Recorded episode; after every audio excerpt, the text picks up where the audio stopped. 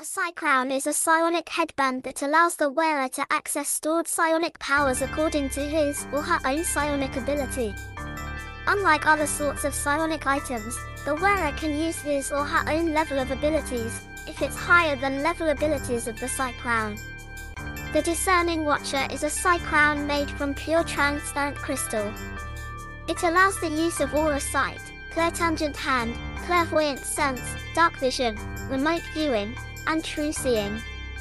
As a seer, with clairsentience, dissonant touch sickens a foe, and clairvoyant sense allows you to see and hear a distant location. With object reading a person can learn details about an object's previous owner, and with sensitivity to psychic impressions, you can find out about an area's past. Escape detection allows you to become difficult to detect with clairsentience powers, and with Fate Link, you can link the fates of two targets. Anchored navigation allows the person to establish a mishap-free teleport beacon, while remote viewing allows you to see, hear, and potentially interact with subjects at a distance. Clairtangent Hand allows the user to emulate Far Hand at a distance. When failing, you also have the ability to retry with Fate of One. With hypercognition you can deduce almost anything, and with meta faculty, you learn details about any one creature. True names are a concept of magic, where every creature has a true name in addition to its normal name, and anyone who knows its true name gains a measure of power over it.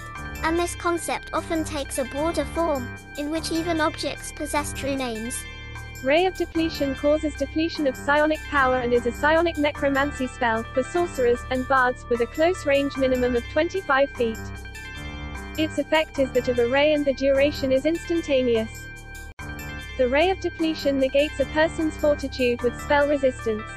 A shimmering ray springs from your hand to disrupt the mental fabric of psionically empowered beings, causing them a loss of power. You must succeed at a ranged touch attack to strike a target. The ray of depletion affects only targets that possesses psionic power. Non-psionic beings hit by a ray register some momentary unpleasant sensory awareness, but not so much as to disrupt an action or concentration. Affected targets suffer a temporary loss of a number of psionic powers. The victim's available psionic power can never deplete completely. Lost psionic power are regained through normal means.